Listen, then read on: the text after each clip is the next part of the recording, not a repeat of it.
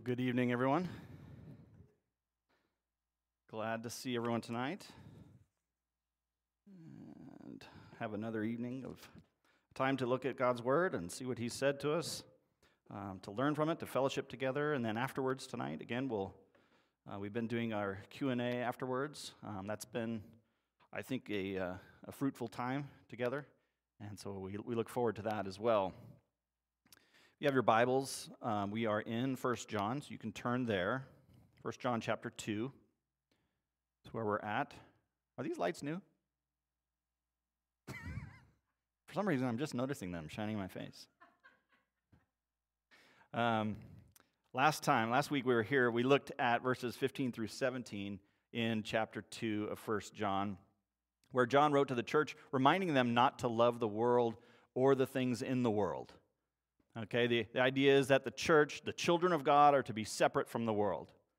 Uh, the, the desire or lust, as some of your translations say, uh, the, the desire or lust of the flesh and the eyes and the pride of life are the three categories of sinful love for the world that John talked about um, last week in those verses. And these are what natural man goes after. This is what, this is what we seek after. Uh, and it's what man loves, you know, those things of the world. He cannot love God. He's an enemy of God uh, without God intervening. Um, and, and by God's grace, He has given us a Savior in Jesus Christ. He has intervened uh, to save His children. And so um, that's a wonderful thing. And John wrote those things um, of those who do the will of the Father, uh, meaning those who come to repentance of faith in Christ for salvation, they will abide forever, he said. They have eternal life. So we see this constant contrast between the false professor of faith and the true professor of faith. Um, and those who love the world, he says, do not have uh, the love of the Father. In fact, it is that love of the world and the, and the love of the things in the world that prove the love of the Father is not in them.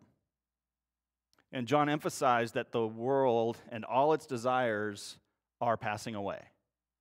Okay, they are they're already fading away, and there's, there's no hope in the love of what is temporary and worldly and dying. Okay, the world has nothing to offer but rebellion against God uh, and eternal suffering. And even though John has these dark things to say, the point is not so the Christians can be downcast the point is to be warned of, of potential deception and warned that those who are deceived are lost and promised uh, that this is the good part the promise that being in Christ, in the truth, is salvation and hope and eternal life. Okay, so it's not so that, again, so that the Christian can be downcast.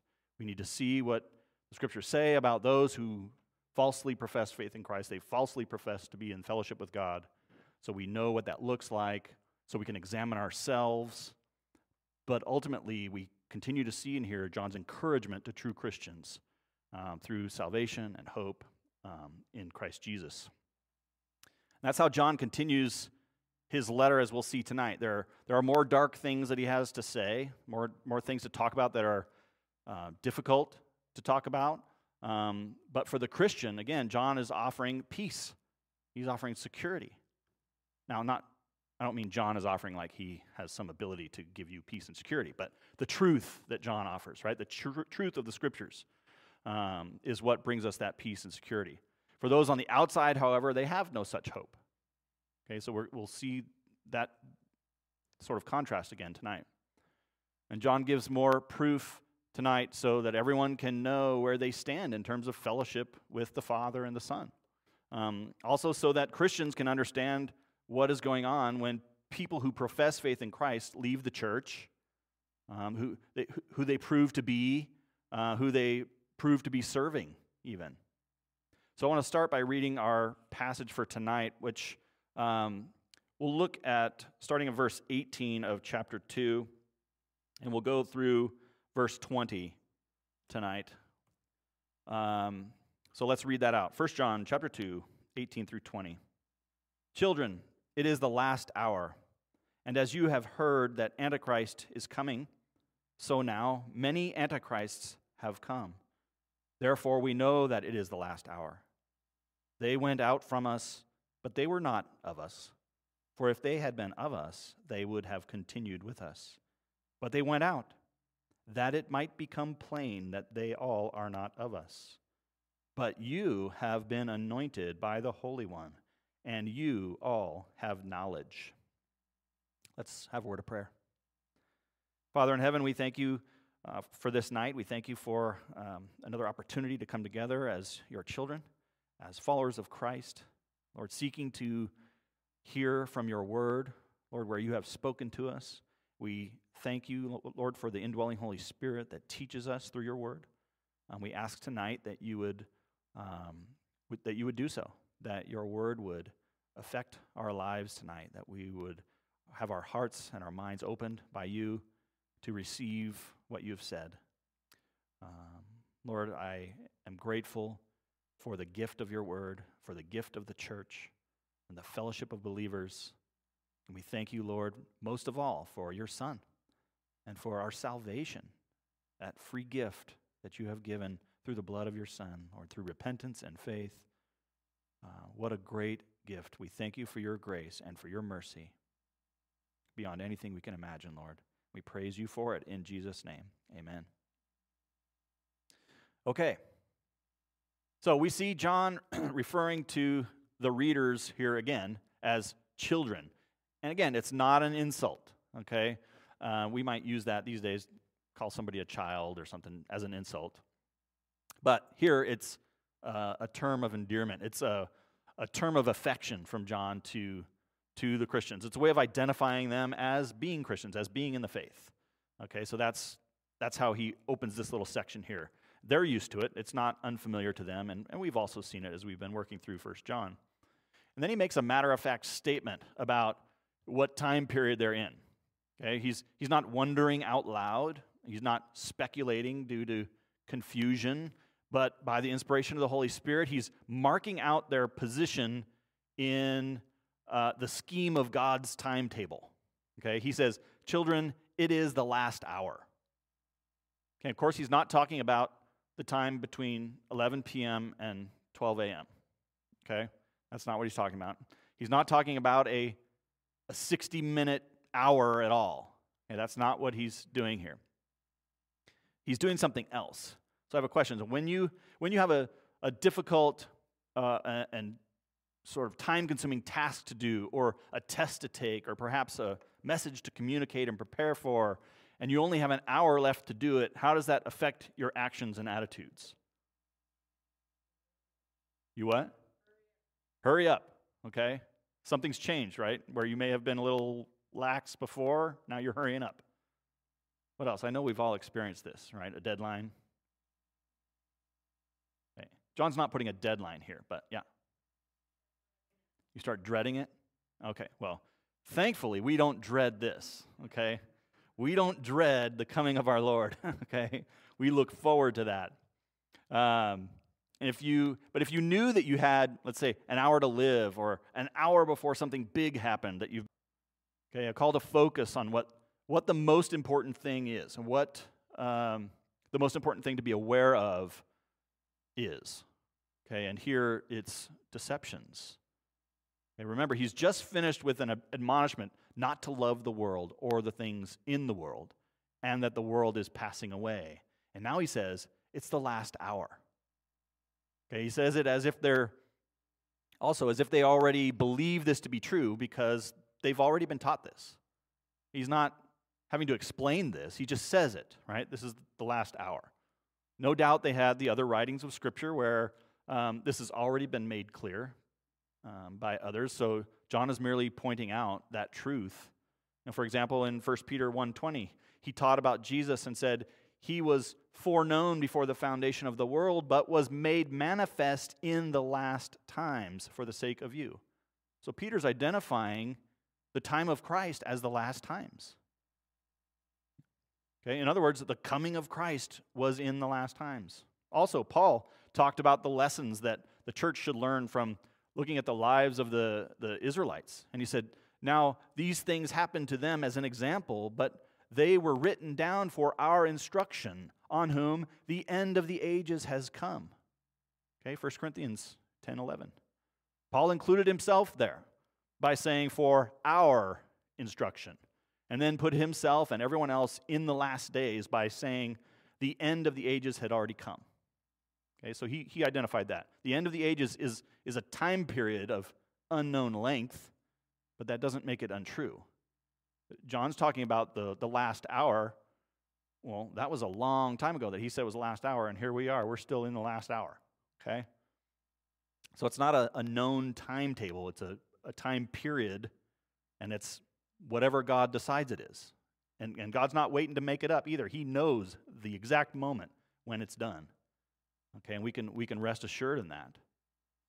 A third example of this teaching is found in Hebrews 1 1 and 2, where the author says, Long ago, at many times and in many ways, God spoke to our fathers by the prophets. But in these last days, he has spoken to us by his Son, whom he appointed the heir of all things, through whom also he created the world. Okay, these last days, remember that Hebrews is written in the in New Testament times after Christ had already come and gone. And so, so even back then, thing, it was being acknowledged that they were in last days, or here, as John puts it, the last hour, which sounds even more urgent, doesn't it? It is the last hour, and it has been the last hour since Christ came the first time. John's readers didn't know, and we don't know how long the last hour is. We don't need to know, right? We just need to know we're in it and live as if time is almost up.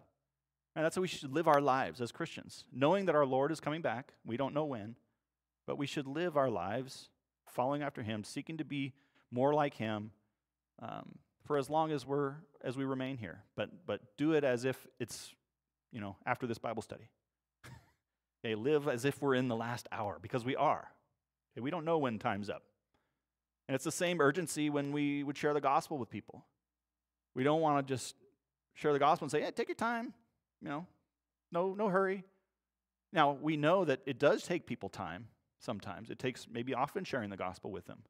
But we certainly don't want to give people the impression that it's no big deal to drag their feet, right? How do we know they're not going to get hit by a bus when they hit head on the street?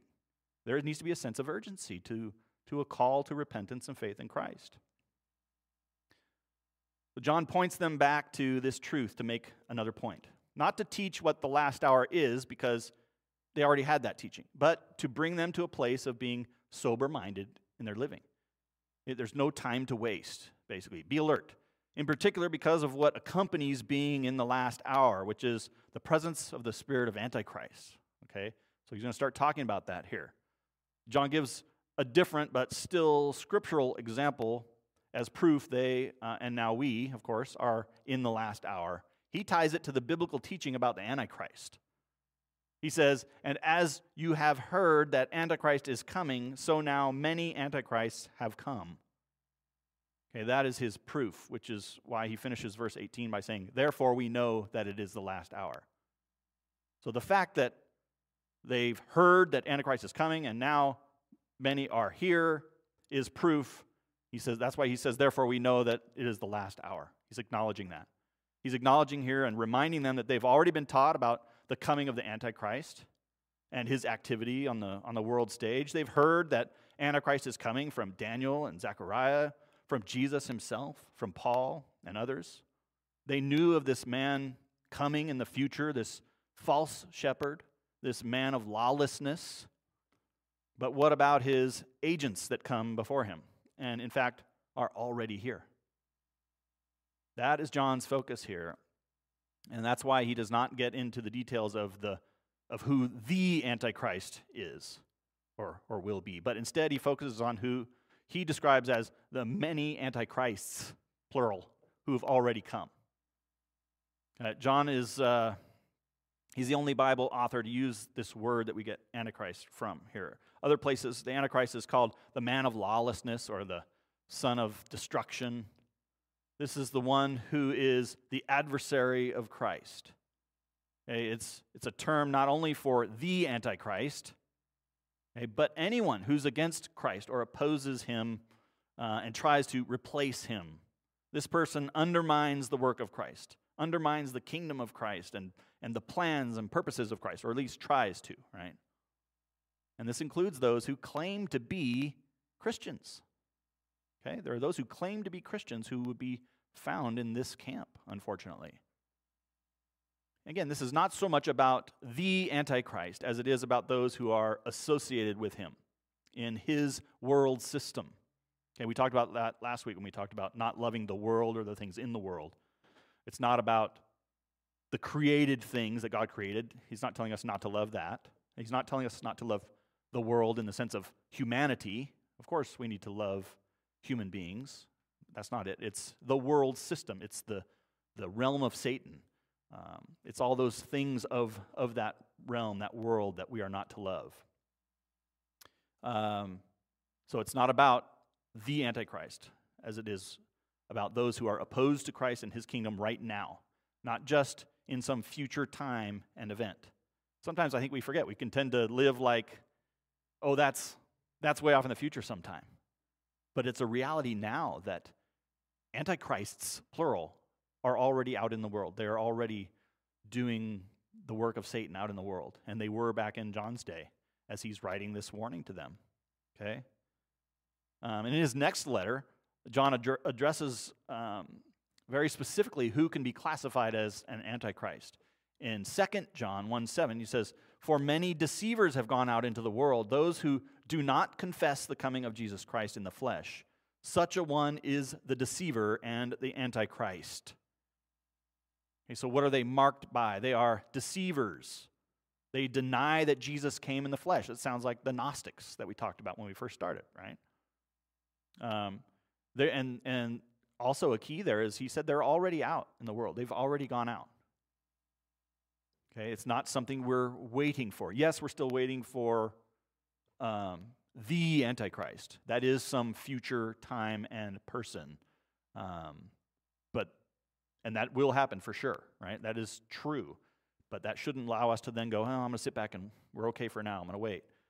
The work of that system is already going. Okay? Um, it's not that they kept. Part of the problem here with these that are identified as antichrist is not that they keep this belief to themselves. They deceive people, right? To believe and to follow after this lie. It would be bad enough if they were just off in a corner somewhere believing this themselves and, and kept to themselves. But they are going out and deceiving people with this lie, with the lies of Satan. This is what Paul warned Timothy about. In 1 Timothy 4:1, he said, "Now the Spirit expressly says that in later times some will depart from the faith by devoting themselves to deceitful spirits and teachings of demons." Now, why does John need to write about this? Why is it important for Christians to know that antichrists are in the world now? More than that, that they are in the church now, as that passage just indicated right? It said they departed from the faith. Why? Because they devoted themselves to the deceitful spirits and teachings of demons. So, what do the teachings of demons look like? Does the new curriculum advertise on the cover go deeper into the teachings of demons and expand your reason to depart from the faith? Is that what the teachings are going to say? No. No, how about 10 tips for growing in your relationship with Satan? Probably not. No. What are these teachings? What are the teachings of demons? What was that? Okay, all paths lead to God. That's a pretty demonic teaching. It sounds nice, right? It sounds like a nice thing to say to people. All paths lead to God, but that where does that really leave people? It leads them away from Christ because there is only one path to God according to Christ himself, and it's him. It's through him. So, yeah, that's a teaching of demons. All paths lead to God. And that is, I don't know if I'd say the most popular, but probably one of the most popular sayings or teachings, right? That's the kind of things that Oprah would say or other very, very famous people with big platforms would say, right? Teaching of demons, right there. What else? Live your best life now. Okay. I mean, just hearing that, if we're Christians and this is our best life, what do we have to look forward to? What's? Heaven. heaven's not going to be any better than this then, right? And that's just one aspect of that. But yeah, that's that's a teaching of demons. Yeah.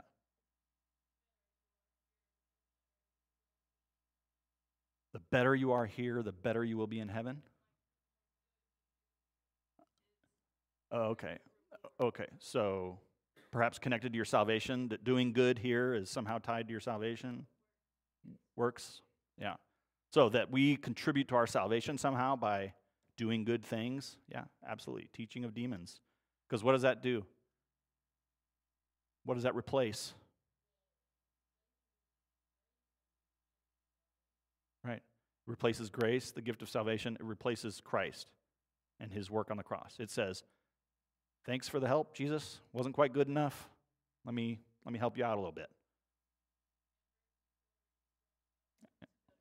Right. Brings glory to ourselves instead of God. Absolutely. Yeah. Teachings of demons. And there are many, many, many more.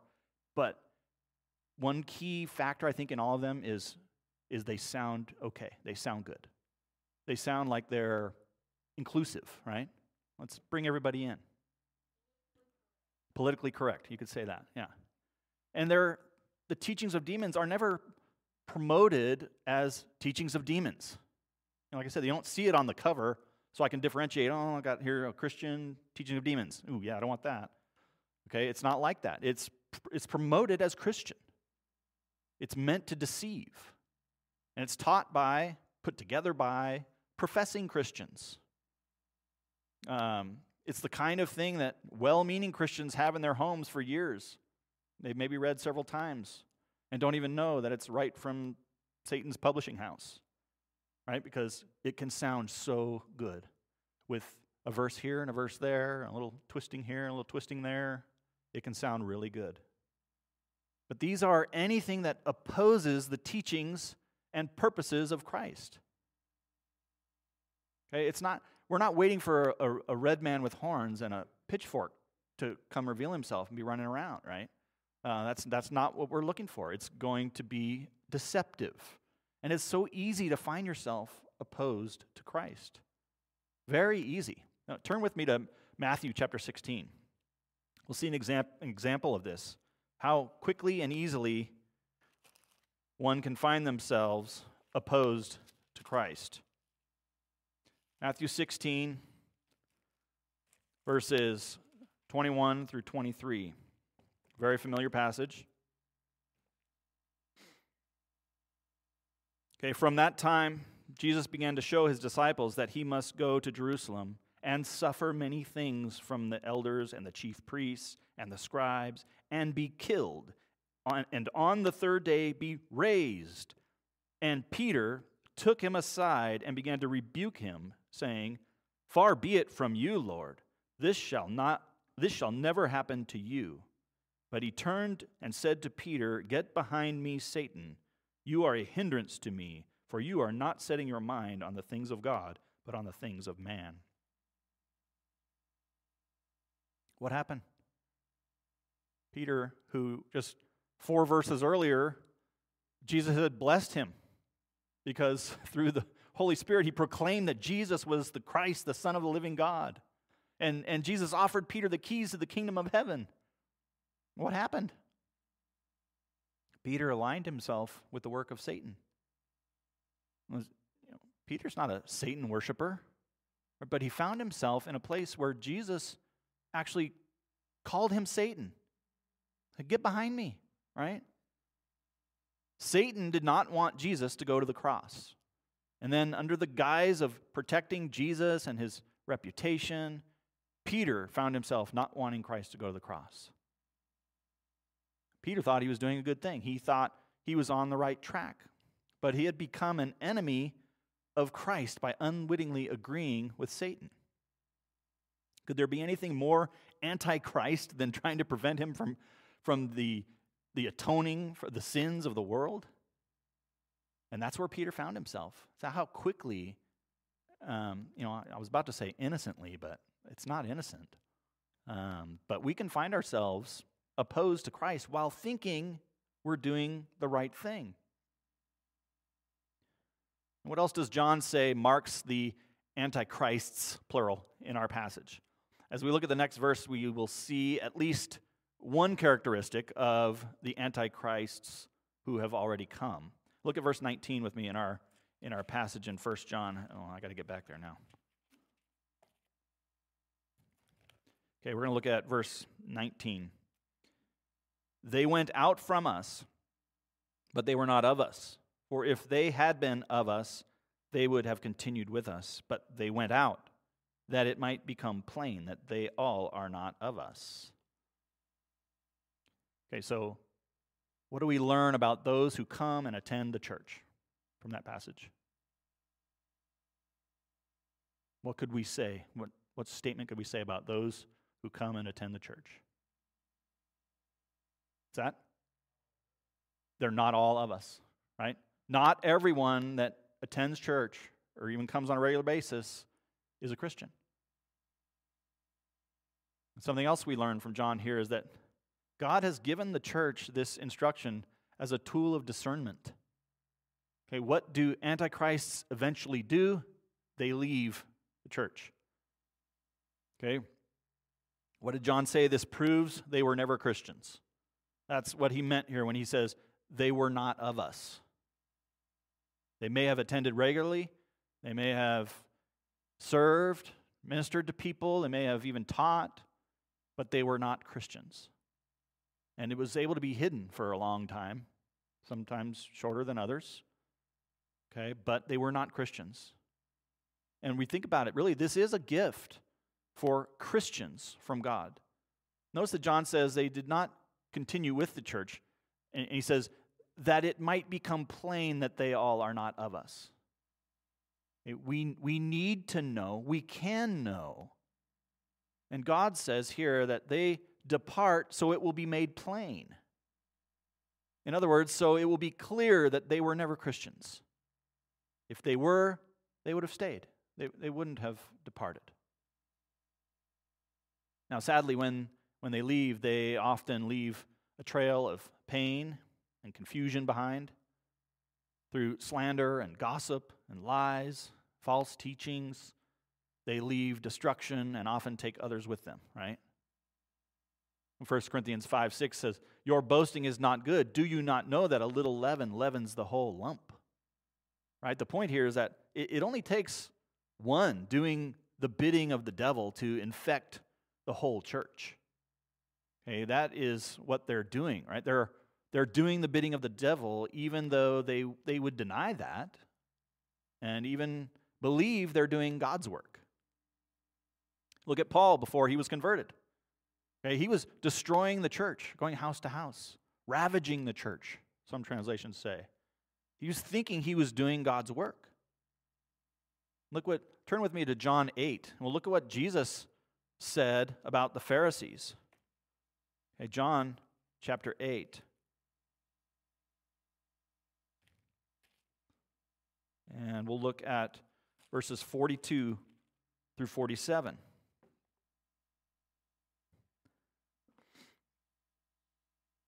Jesus said to them, If God were your Father, you would love me, for I came from God, and I am here. I came not of my own accord, but He sent me. Why do you not understand what I say? It is because you cannot bear to hear my word. You are of your father, the devil, and your will is to do your father's desires. He was a murderer from the beginning and does not stand in the truth because there is no truth in him. When he lies, he speaks out of his own character, for he is a liar and the father of lies. But because I tell the truth, you do not believe me. Which one of you convicts me of sin? If I tell the truth, why do you not believe me? Whoever is of God hears the words of God. The reason why you do not hear them is that you are not of God. Okay, you're of your father, the devil. But they wouldn't have said that, right? What was their, their claim right before that was they're of their father Abraham. Okay? They, they wouldn't have believed that about themselves, but they were nevertheless doing the work of Satan. And Jesus was, was calling them out on that. They were, they were blind. They could not see or hear the truth because Jesus said, Why? Because they're not of God. So they can't hear from him, they can't hear his words. Um, that's the same thing with the antichrists that have gone out into the world and are in the church. They're doing the bidding of their father, the devil. Though they wouldn't claim that, they, they might not even recognize that. Nevertheless, that's what's going on. If they are unbelievers causing division and teaching false things and uh, doctrines of demons, and they are doing the work of Satan. Okay? Eventually they'll leave, and that, that's a good thing. God calls the church to get rid of the evil that's in it. We should know that God uses these uh, antichrists and their evil acts to purge his church as well. Okay, when they, they leave and take others with them, God is cleansing his bride. Okay, sometimes that has to happen in the church. But this isn't to be confused with a church that apostatizes and, and true Christians have to leave that congregation. Okay, it's not the same thing. Christians should flee from churches that no longer hold to the sound doctrines of the Word of God. Okay, if, if shepherds of God's flock depart from the Word, either uh, by not even opening the Bible anymore, or whenever they do, they, they twist the words of God, then Christians need to lovingly bring it to the attention of the leadership. And if leadership won't come back to faithfulness to the Word of God and refuses to listen, then you're left with the, the only option is leaving. Okay? I mean, maybe they made an error one week and you bring it to their attention and they acknowledge it and they make it right and that's one thing. But those who who openly and plainly ignore the word of God and twist the word of God and teach false doctrines, um, Christians can't remain there. Okay? That's not what John is talking about. This is about the true church and the antichrists that are that are in it. Uh, beware of them. They will leave eventually, but perhaps not before years and years of damage and destruction through deception and being opposed to the work, to the word, and to the purposes of Christ. I, probably many of you have experienced the, the destruction in churches from, from those who are not true believers, though they would profess to be. And we, we can know from this passage that they depart the church, they never were believers. Okay? Look with, with me, though, at the joyful part of this passage verse 20. Okay? Because those are kind of downer things, but they're things that the church needs to know. But look in verse 20. John says, But you have been anointed by the Holy One, and you all have knowledge. Okay, when John uses the word but here, he's, he's separating or making a distinction between what he's been saying um, about the Antichrist and what he's about to say. He's contrasting the Antichrist in this passage with those who are truly in Christ, and he calls them you. Okay? Who are the you? The children he's writing to. Christians. They're, they're the you. And John loves his children in the faith. And here's, he's encouraging them in the truth. What he's writing here is meant to be an encouragement to the true Christians as they hear this in a group of people where there may be somebody who's a false Christian and those that are true Christians, this might have a different effect on them. This would have an effect of encouragement on those that are true Christians. And for those that are false Christians, they would probably find it uh, a bitter pill. Okay, maybe even convicting. Or they may still be in a place of denial of their doing the work of the devil and, and not believe that's them. Okay, but but to those who find themselves in that place, this should be a conviction to them. But to Christians, to true Christians, this is meant to be an encouragement. Okay? Um, what, what John means here, he says, but you have been anointed by the Holy One. Okay, what he means there is that they, the true Christians, have been filled with the Holy Spirit. Okay, 2 Corinthians 1 21 22 says, And it is God who establishes us with you in Christ and has anointed us, and who has also put his seal on us and given us his spirit in our hearts as a guarantee. And this is not what some people have made it out to be. It's not something that has to be done over and over again, okay, or that Christians have to beg God for each time they come to church or enter into some ministry. Okay, when a person comes to saving faith in the Lord Jesus Christ, the moment that happens, they are filled with the Holy Spirit and they have everything God intends for them to have to live a godly life in pursuing Christ likeness. Everything. You have everything that God intends for you to have. It's not something you have to keep begging God for. You are a Christian, you are indwelled by the Holy Spirit. And we can be encouraged by that. Okay, and that's what that's what he's after there. He wants them to be encouraged by that. Um, that's why he says at the end of verse 20, and you all have knowledge. Okay, we know this to be true. They know this to be true because of the knowledge that has been given to them. By the sheer fact that uh, of the indwelling Holy Spirit, we are given and have knowledge. They did, the Christians that John is writing to, and we do today as Christians. Okay, we have this knowledge.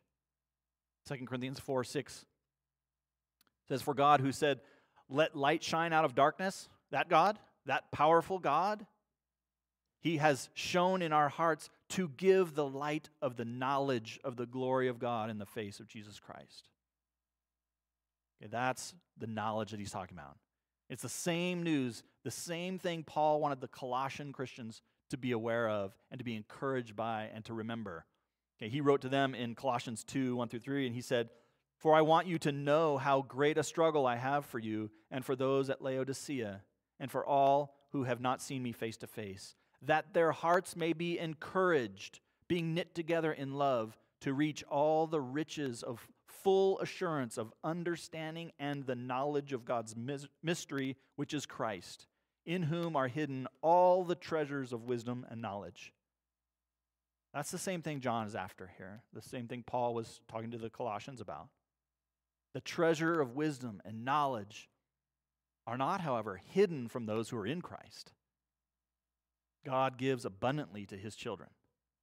And so that's what John is after here is yes, there's these antichrists. Yes, they're doing these things, the bidding of the devil, and they're in the church, maybe even causing problems, and they'll leave, maybe even take people with them. But but you're anchored in the truth, the truth of your salvation in Jesus Christ, as testified by the Holy Spirit that indwells you. That's what John's after. Same thing Paul was after with the Colossians, and we see that in other parts of Scripture as well. God gives knowledge to his children. And prior to God giving the Holy Spirit at salvation, we don't, people don't understand the scriptures. They don't have the encouragement of the scriptures. Okay? So John wants the Christians to know the difference between themselves and the antichrists that will be revealed to have been among them. And again, sometimes they may not be there very long. Sometimes they may be in a church for years and years, even though they hear the gospel over and over and over. Their hearts are hard okay, and they have not received the gospel, they have not come to faith in Christ, though they profess to. Uh, eventually, that will be revealed. Um, a lot of times in pain, in painful circumstances for other people as well. But this is something that God uses to to purge evil from His church, to cleanse His church, and we can grow from it and learn from it, and remember as Christians, come back to the truth of the indwelling Holy Spirit and the truth of our hope in Christ um, through salvation. He's saying to you, have, you have knowledge, you have the truth. That is what he gets at in the next verse, which we don't have time for tonight. Um, he, in fact, tells them that he's, he's writing this to them because, because they do possess this knowledge. He says, I'm not writing to you because you don't know this. You know this. So this is a, he's wanting to emphasize this, the, the knowledge they have. So we'll get to that next time, including more about what reveals a person who's actually um, an antichrist. Okay?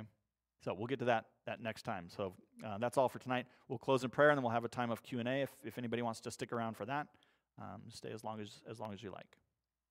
Father in heaven, we thank you again for tonight, and thank you for um, John's writings, Lord, that you, through your Spirit, inspired, Lord, that we would know as Christians a couple of things, at least, Lord, that, that those who depart from the faith, those who depart from the church, never were truly, truly Christians. And we don't need to be in fear of that, Lord. And I pray, Father, that, that we would examine our own lives in light of all that we've seen in, in John's writings here in, in 1 John. Uh, Lord, I thank you for the hope that we have in Christ. Thank you for the encouragement through these words tonight. Lord, that we have been anointed with the Holy Spirit. It is a seal testifying to our salvation in Christ, not of ourselves, but of the work of Christ through faith in Him. We thank you, Father, for it. What an amazing gift. Thank you for teaching us through your word. I pray, Lord, that these, these words would, would ring in our hearts and our minds throughout the week. Um, and we thank you that you continually teach us through your Spirit. We are so encouraged to be in Christ. Lord, help us to be discerning. Help us to know what is false from what is true. We thank you for the truth, as Jesus declared, that your word is truth. And that is what you use to sanctify us. We're so grateful. In Jesus' name, amen.